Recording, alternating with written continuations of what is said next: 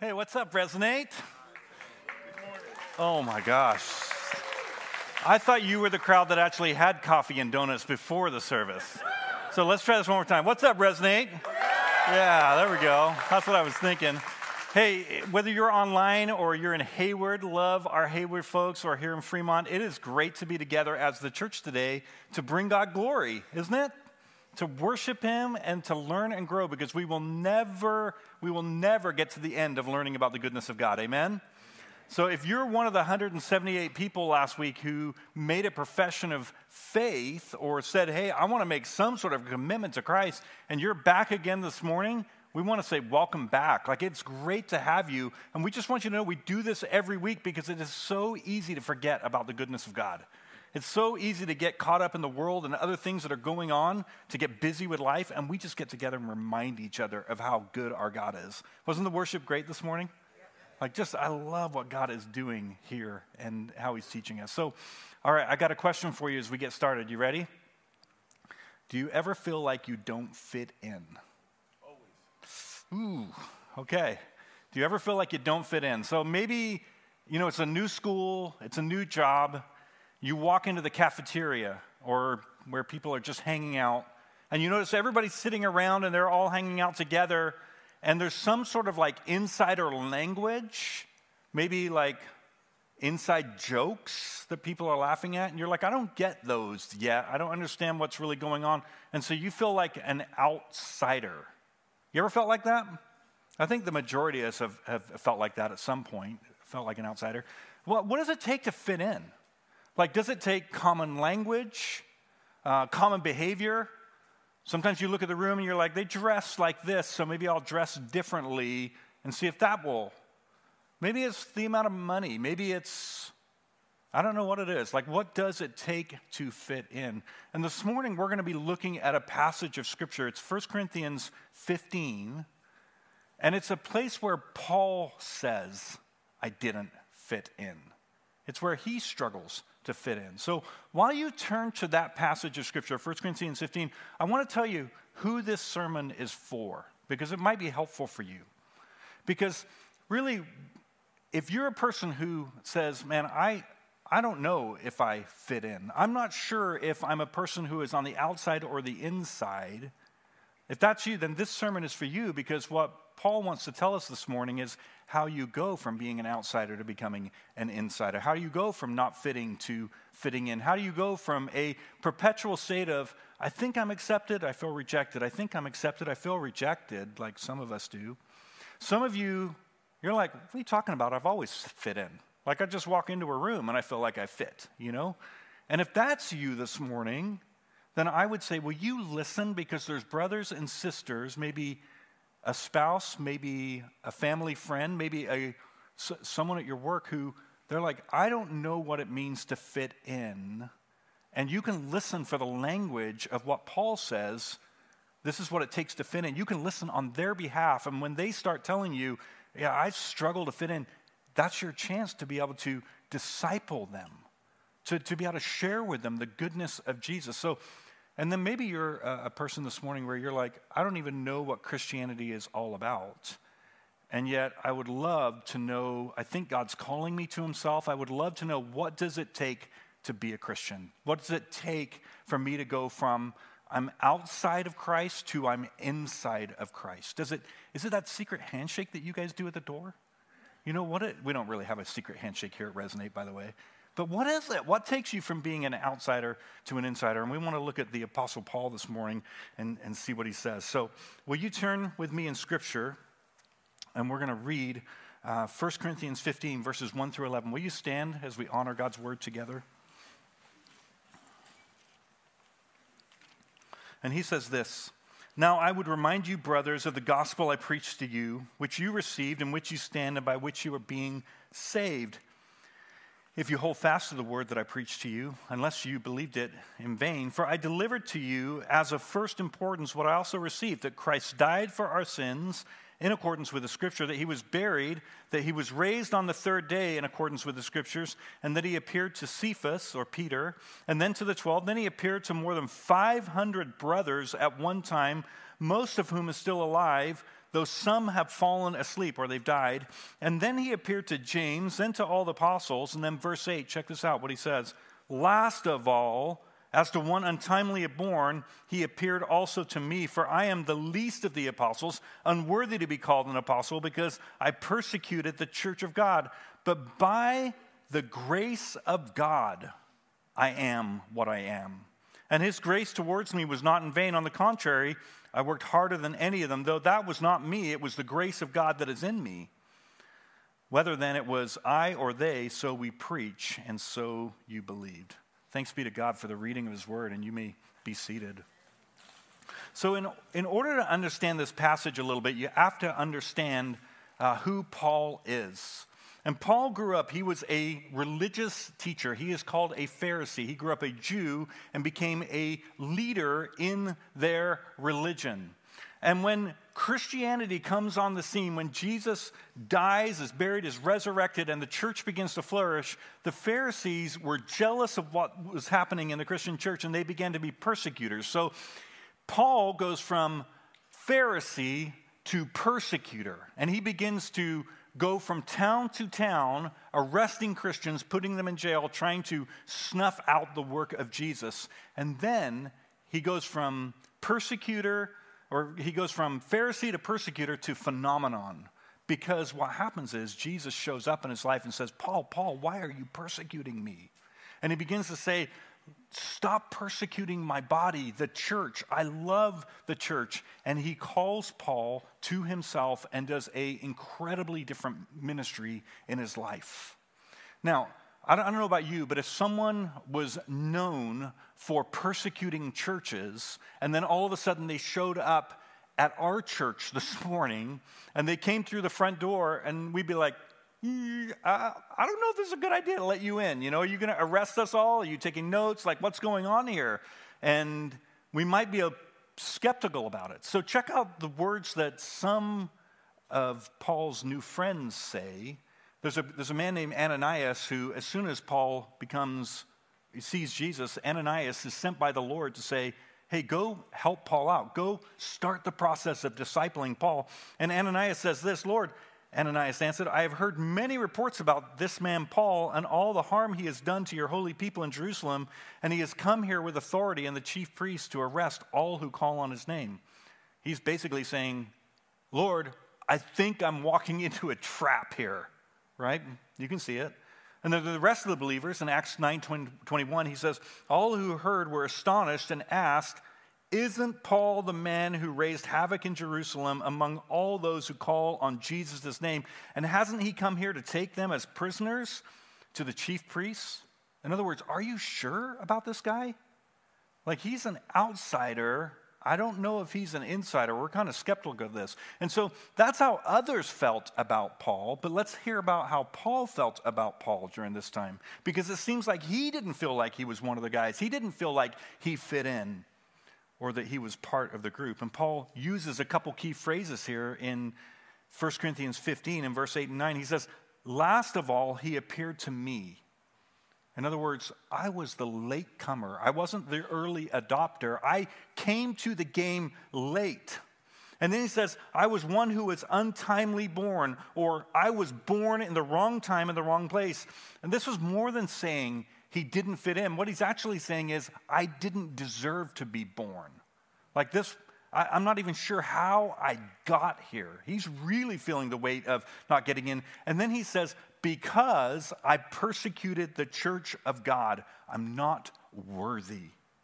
And this is the reason why he feels like he doesn't fit in. He's unworthy. He's the last to know. He's been persecuting. He's like, I don't even deserve to be here. And, and can you feel the weight here?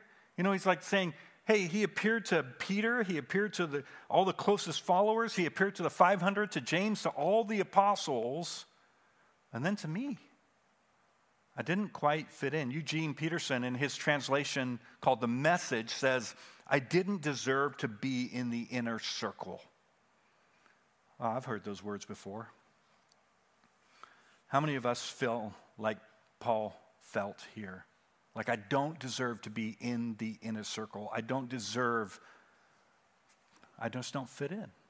I don't know how to go from outsider to insider. Now, here's the cool news Paul actually went from outsider to insider.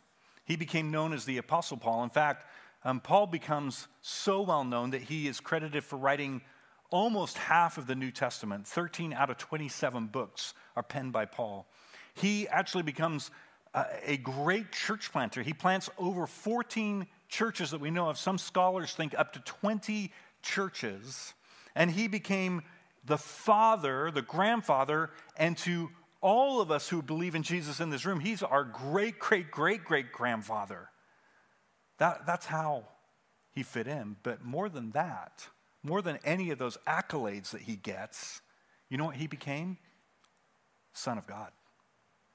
He became a brother and sister. He became into the family. He fit in.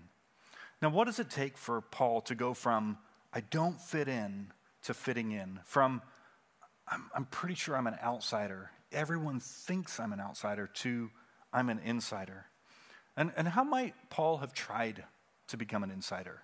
I mean, this is, a, this is an interesting question because we have the answer in Scripture, but how might he have tried? Like, what are some other methodologies he could have used in order to become an insider? He could have said, money. I'll just buy my way in. I'll just, you know, I'll be like Warren Buffett. Like, I'm just going to give away all my wealth, and that way I can buy myself in. Or maybe if I power, I'll just force myself into this equation. You know, I am important. I have a name. I am who I am. I'm going to, I'm in. Maybe about, maybe it was religion. Maybe he said, um, I grew up in the church, and so therefore I deserve to be here. Or maybe it was education. Like, if I know enough, if I read enough books, if I memorize enough scripture, then I'll be in. Or how about associations? I know the right people. Like, Pastor Will is my friend, Pastor Ryan is my friend. I know all these people, and therefore I'm in. Or how about work? Maybe he said, I did more good than bad. Yeah, I spent a lot of time doing wrong things, but the later half of my life, I just did way more good than bad. Therefore, I should be in. What options have you tried to become an insider? I know I felt like an outsider a lot. I know that I felt like I've not fit in. I know that I've gone through those cycles of I feel accepted today, I feel rejected tomorrow, I feel accepted the next day, I feel rejected. You know, we, we go through those cycles. And so, you know, we're always trying to figure out what to fit in. And, and, and I've done this on a continuous basis where I think, well, maybe money, maybe associations, maybe my clothing, maybe these things. And, you know, the good news is this, though, that Paul doesn't list out any of those in our text. What does he say? He says in 1 Corinthians 15:10, "By the grace of God, I am what I am." Do you see it? By the grace of God, I am what I am. Grace is what turned Paul from being an outsider into an insider. And here's, here's our key thought the grace of the resurrection takes us from being outsiders to insiders. Now, if Paul if he's an outcast, if he didn't fit in, if he goes from outsider to insider, and his explanation is by the grace of God, don't you think that we need to understand the grace of God? What, what it's about? So I've got four questions that I want to ask about grace. One is, what is the grace of the resurrection? The second one is, how do we find the grace of the resurrection? The third is, how does the grace of the resurrection take us from being outsiders to insiders? And then the last one is, what is the proof of knowing the grace of the resurrection? So let's do these one by one. First of all, what is the grace of the resurrection? Grace is simply this it's undeserved favor. Undeserved favor. Now, Christians, you need to know how to explain grace because this is the thing that separates Christianity from every other religion out there. Every other religion has this sort of works ethos, it has this idea of karma. What comes around goes around. Therefore, I need to work to appease, to show myself approved, to be on the in. In order to fit in, I need to work. But what do we have? we have the grace of the resurrection. Um, there's a guy named Bono. He's the front man for the best band of all times. U2. Um, if you don't agree with me, that's okay. Um, but I love this band, and this is what he says about grace. You see, at the center of all religions is the idea of karma. You know, what you put out comes back to you. An eye for an eye, a tooth for a tooth, or in physics, in physical law, every action is met by an equal or opposite one. It's clear to me that karma is at the heart of the universe. I'm absolutely sure of it. And yet, along comes this idea called grace to upend all that. As you reap, so you will sow stuff. Grace defies reason and logic. Love interrupts, if you like, the consequences of our actions, which in my case is very good news indeed because I've done a lot of stupid stuff. Do you see the difference? Grace, undeserved favor. Karma, you get what you deserve. Now, I was having a conversation with a friend. Uh, a, a, a, guy came to our MC, who, um, which is our missional communities. It's like our small groups at, uh, at Resonate, and I hope you get to join one. I hope you're a part of one. And this brother came to our MC, and he didn't know Jesus very well. Like he's brand new in his faith. So I'm like, I want to hang out with you. I want to start hanging out with you every Saturday and just having conversations about Jesus. And, and I hope you get to do that. That's what disciples making disciples looks like, you know, us getting to explain our faith. And so, you know, one of the things he said to me was, I don't really understand grace. In fact, he said, I don't understand the, the, the, difference between pity and mercy and grace. Like, I don't understand the grace of the resurrection.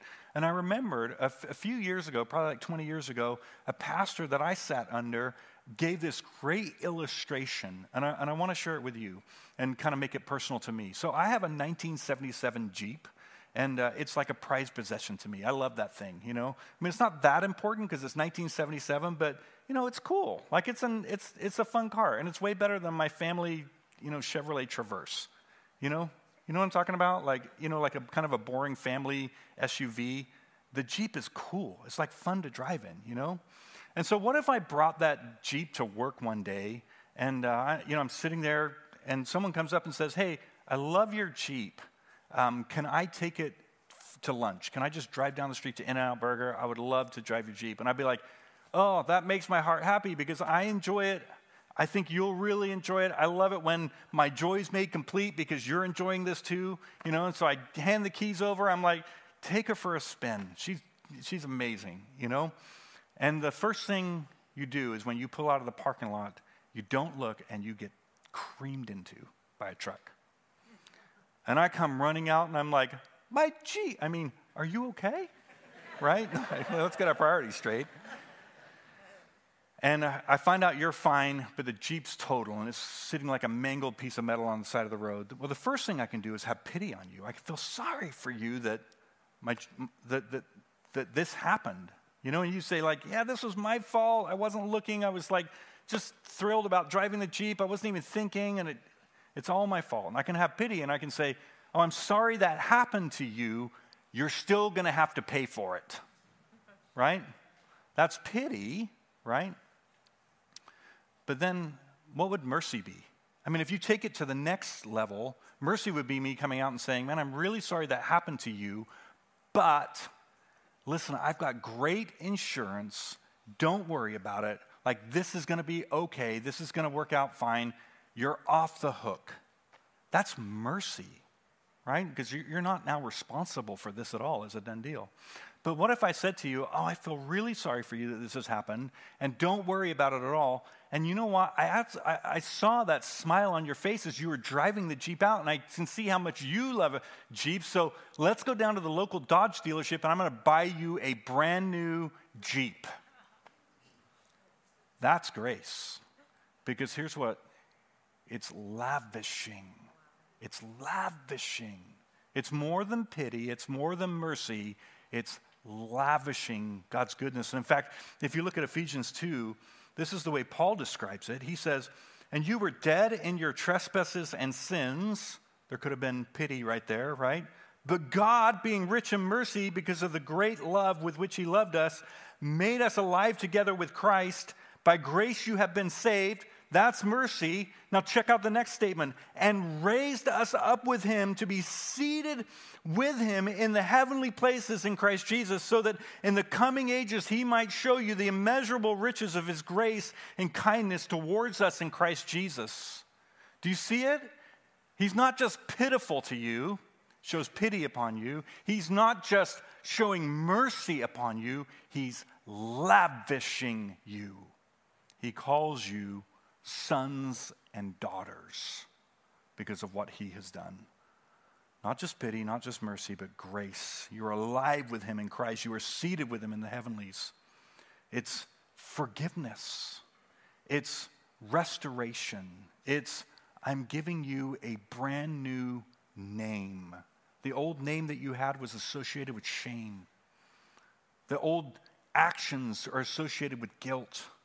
But this is grace. I'm giving you above and beyond a fresh start. I'm lavishing my goodness upon you. And the grace of the resurrection tells us what? That we belong when we shouldn't. We go from being outsiders to being insiders. So, how do we, how do we find the grace of the resurrection? Well, Paul gives us two clues in the first few verses of 1 Corinthians 15 of how he found the grace of the resurrection. And, and I want to say it like this First of all, he understood with his heart, and then he understood with his head. And so if you look at it in 1 Corinthians 15 1, he says, Now I would remind you, brothers, of the gospel that I preached to you. Now that's significant because the word gospel means what? Good news. It's good news. I'm, I'm bringing you good news. I'm not bringing you good advice. I'm not bringing you uh, something that you can do. I'm saying I've just got good news that is going to change your life. And that good news is free and forever. You can't buy it, you can't earn it. It is yours. And I think what he's saying is when you get it with your heart, what you're saying is if grace seems too good to be true, you might just be starting to see it for the first time.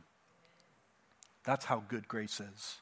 If you think you're having a hard time understanding why God would do this, join all of the angels in all of creation who are saying, What is going on? Your grace, your mercy is so powerful. Do you know, you know that's what scripture says? Is that like angels are longing to look in and say, What did God do? Like he didn't just have pity on them, he didn't have mercy. He had, he lavished them. That's, that's the grace. But he doesn't just say, get it with your heart. He also understood it with his head. If you look at verses 3 and 4, he says, I delivered to you as, the, as of first importance what I also received. Christ died for our sins in accordance with the scripture, that he was buried, that he was raised up on the third day in accordance with the scripture. So Christ died for our sins and he was buried. Christ was raised on the third day. What he's saying is, in that, Christ overcame sin and death. In other words, there's a transaction that happened. There was guilt, there was shame, there was broken relationship. And what did God do? He put Christ there on our behalf. And so we begin to understand, almost in judicial court like terms, the justice of God. That He doesn't just make sin appear, He puts it on His Son. And in that, we receive what we shouldn't have received, which is grace and His mercy.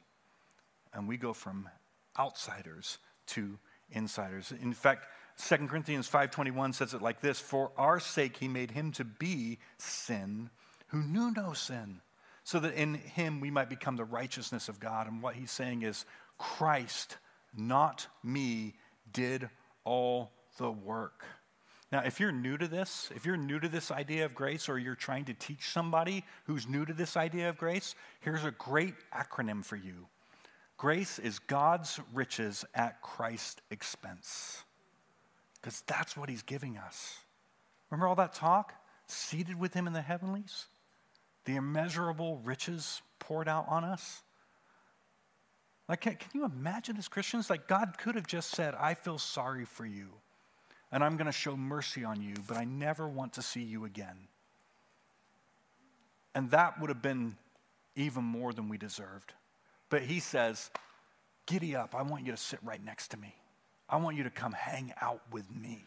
I want you to sit, and I'm going to treat you exactly like I, I treat Jesus, like a son, like a daughter. That's, that's the amazing grace of God. So, how does grace how does the grace of the resurrection take us from being outsiders to being insiders? Well, here's what Paul knew he was always on the outside when measurements for success were education, power, wealth, influence, any of those things that I said earlier. He was always on the outside when he used those. Do you know why? Because there's always somebody who's going to do better at it than you. There is someone here this morning who knows more than you. There is someone here this morning who gives more than you. There is someone here this morning who has been here longer than you. So if you use those as your measurements to try and fit in as a Christian, you are damned. It is a diminishing return on investment that will not help you. But Paul became an insider when what? When he believed that only by grace did he measure up. What he could not do had been done for him. And what had been done for him could never be taken away, and nobody could outdo what God had done for him. He believed it. He believed that this was the grace of God applied to him. Now, when I was a younger guy, um, I always had this question in the back of my head like, when will I be a man? You know, when, when did you become a man or a lady? When did that happen? Like, was it 16 when you got your driver's license? Yes. I'm in control. You're not in control. You have an insurance bill and a responsibility now, right? One that's going to break down all the time. So, how about when I'm 18? I can vote and I can get drafted. Now I'm a man. How about 21? You can legally pay for your drinks. Did you get that? It wasn't drink, it was legally pay for your drinks now. Right? How about 25? Rental car status. Right? You're finally in, like you've made it. How about 35 when you can finally run for president? Maybe it's when you get married. Maybe it's when you have kids. And I always had these questions, you know, like when am I going to measure up? When am I going to because there's no test, there's no credential, there's no like somebody saying, You are now this person. You know, that, that doesn't happen. Or even if it does happen, you're like, I don't, I don't know if that actually worked or not. And I realized that there was one day when I just had to realize and believe I'm a man now. I'm a man. Like, this is who God has made me to be. And I wonder the same way in faith this is what Paul is saying. Like, I believed, I am what I am. And he said, it applies to me. And he began to, to live in the grace of the resurrection. From outsider to insider, not because of what he's done, not because of who he is, but because of what God has done. And he's saying, I believe this, and it applies to me. Can you say the same thing? Do you believe that the grace of the resurrection actually applies to you? You know, if we go back a few chapters in 1 Corinthians, go back to chapter 11, Paul actually wrote the book of uh, Corinthians to the church in Corinth as kind of an instruction book. And back in chapter 11, he gives us this awesome um, instruction of how to take communion. You know, this little cup that we take that has the bread on the bottom and the, the, and the juice inside it? They would have a meal together and they would enjoy the bread that was broken and the, the wine poured out, the blood poured out, and they would remember the work that God had done. They were rehearsing the story of the gospel. This is how much He loves you, that He laid down His life for you. And as He's talking to them, He's like, hey, let me, let me remind you about something. Let me tell you something. He says this in 1 Corinthians 11, verse 27 through 30. He says, Whoever therefore eats the bread or drinks the cup of the Lord in an unworthy manner will be guilty concerning the body and the blood of the Lord. Let a person examine himself then, and so eat of the bread and drink from the cup. For anyone who eats and drinks without discerning the body and eats and drinks judgment on himself, this is why many of you are weak and ill, and some have died. It's interesting. You know, what does he mean, taking communion in an unworthy manner? Was this like Paul was hanging out with a youth pastor, and the youth pastor said, Hey, I took a bunch of kids to camp, and we forgot the bread and the juice, so we had Twinkies and Pepsi. And so we did communion with Twinkies and Pepsi. Was he saying, You guys, you did that in an unworthy manner? And that was, I don't know, there, there might be something to that. I mean, there's sort of a reverence that comes to taking communion together, isn't there? And so I, I, I don't know if Twinkies and Pepsi could, you know, carry the weight of what we're trying to do. So maybe that's, but here's what I think Paul is really saying to them. Some of you are taking communion, which reminds you of the grace of God. You're rehearsing the story of the gospel, and you're taking the cup and you're taking the cracker, and you only believe it about 50% applies to you. So you're like, Yes, thank you, Lord, for your forgiveness. And by the way, I'm going to go out and work hard this week for the rest of it. God, I thank you so much for forgiving me, but I'm going to go do my darndest to somehow show you that I can live right and do more good than bad. And you've kind of had this duality in your faith of, yes, I believe it's Jesus, but yes, I believe it's and I think for some of us, we're like 10% believe in Jesus, 90% believe in our own works, especially if you came from a Catholic or a Muslim background or some other religious identity where works is a massive part of it. It is hard to shrug that off. And yet, Paul is saying when you come to know Jesus, it is the grace of God 100%. 100%. And so when we take communion today, which we will do at the end of our service, can you say, This applies to me? And if nothing ever happened or changed, I'm going to be seated with Christ in the heavenlies. That's where we're going. Or are you going to say, it's 60%, it's 70%, it's 80%? And if you do that, you will get sick and die. Why? Because if you're still trying to work for your salvation, the question is is how much is enough? And you will live with a little anxiety in your life. I'm not sure if I'm doing enough. I'm not sure if I'm giving enough. I'm not sure. How do I know if I'm going to be an insider? How do I know if I'm going to go from outsider to insider? And doctors tell us that anxiety is the cause of a lot of our physical ailments. And so I think that some people, they deal with this anxiety of, I don't know if I fit. And it actually takes them from being a healthy person to being a sick person to the point of actually dying. And, and he could be talking about physically, but he could also talk about spiritually. Because if you don't believe that the grace of God applies to you 100%, then you're going to be trying to appease it on your own. And all of a sudden, this good news of the gospel is not going to be good news anymore.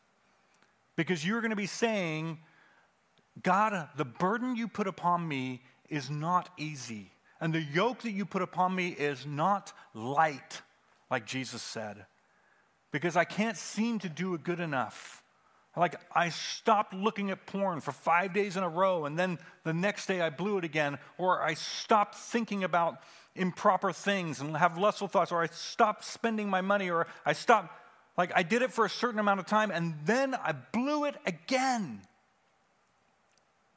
It's either all grace or it's works. And you will get so tired if you think it's 50% grace and 50% works that eventually you will spiritually die. You will give up. Look around. Look how many people have walked away from the faith. Why? Because they don't have a good understanding of grace.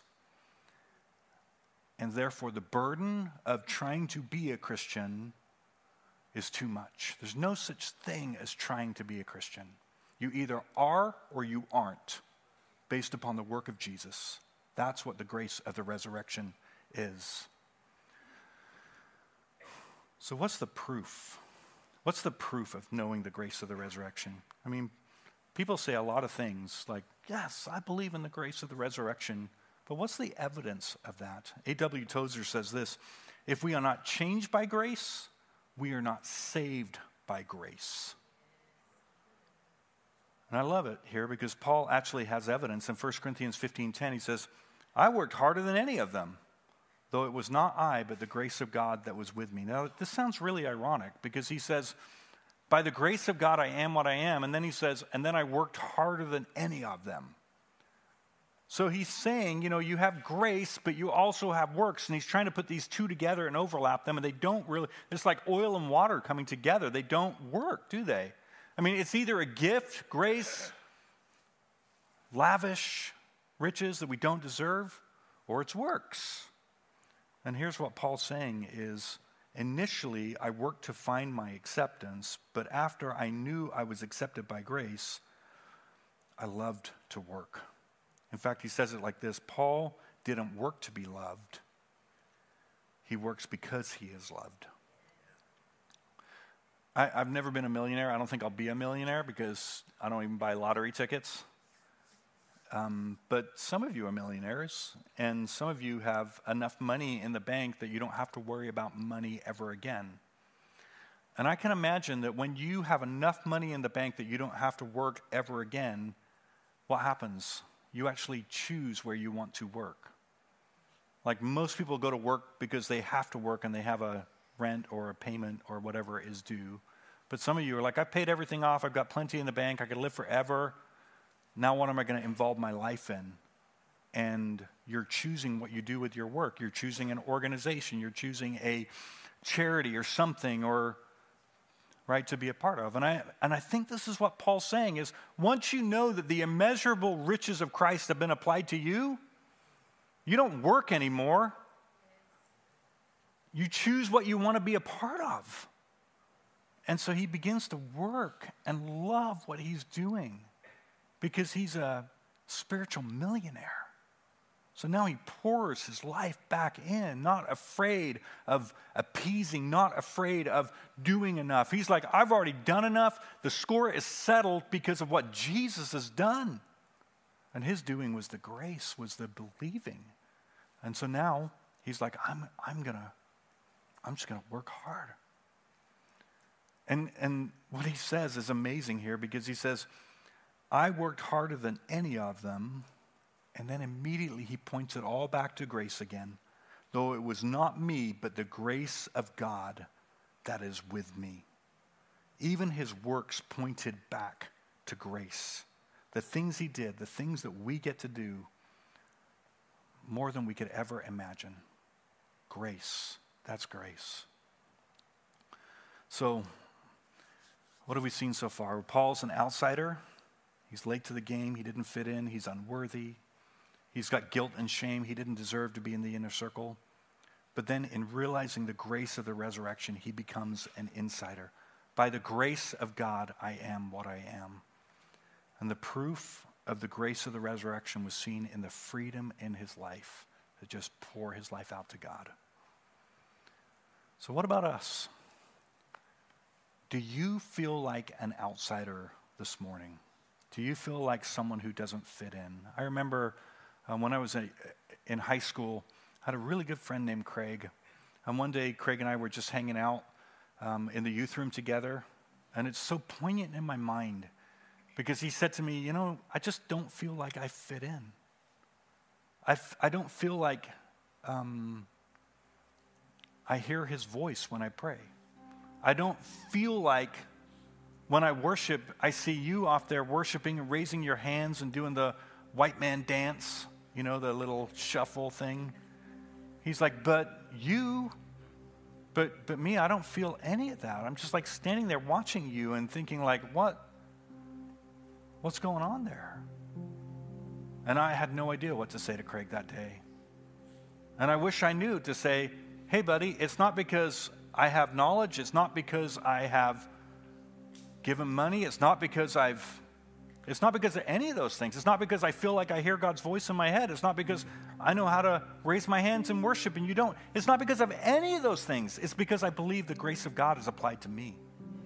That's what it is. And so I just wonder this morning do you ever feel like everyone knows more than you do?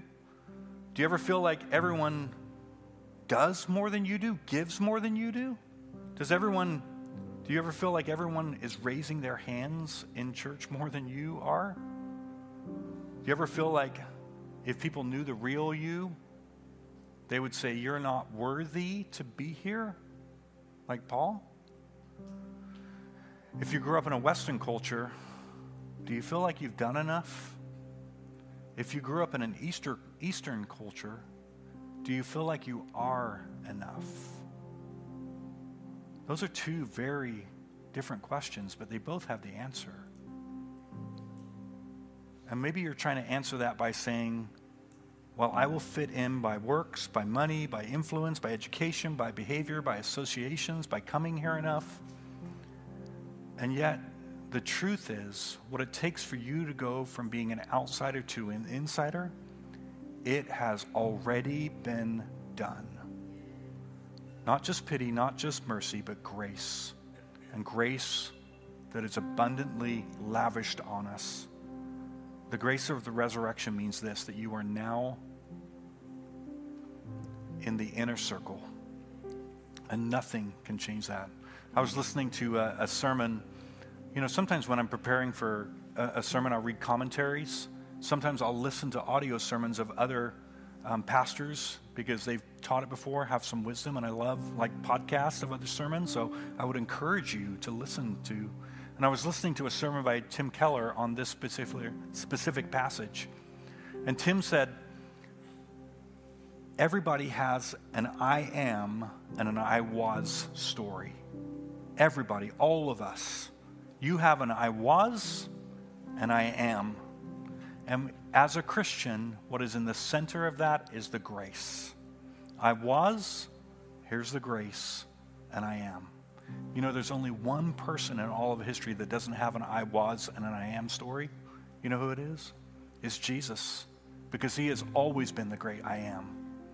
And because of him being the great I am, he dies, he is buried, he is resurrected, and he now lavishes us with grace. That's what he's done for us. And let's let scripture have the last word today. Romans 8:38 through 39 because of the resurrection, it says this you will never be shut out. For I am sure that neither death nor life, nor angels nor rulers, nor things present nor things to come, nor powers, nor height nor depth, nor anything else in all creation will be able to separate us from the love of God that is in Christ Jesus our Lord. The grace of God alone takes us from being outsiders to making us insiders. You believe it, church? Let's pray. God, we just say thank you. What else can we do? We can just say thanks because you've lavished on us your grace. God, we just pray for one another right now. Lord, we know that there's those amongst us who don't feel like they fit in. We pray that you would make your grace known to them. Holy Spirit, come, affirm, speak to my brothers and sisters. Do what only your Spirit can do. Fill them anew, afresh. And Lord, as believers in Christ, we also believe those, we also pray for those around us who are struggling. We pray that you would make it clear to them, Lord. It's only because of the grace of the resurrection, not works or anything else. Yeah. We just praise you today, Lord. You've lavished on us. We get to sit by you in heaven for eternity. You didn't just have pity on us, you didn't just have mercy on us, you have lavished us with grace, and that's why we're your children. And we say thank you. In Jesus' name, amen. Amen. Church, let's give him praise.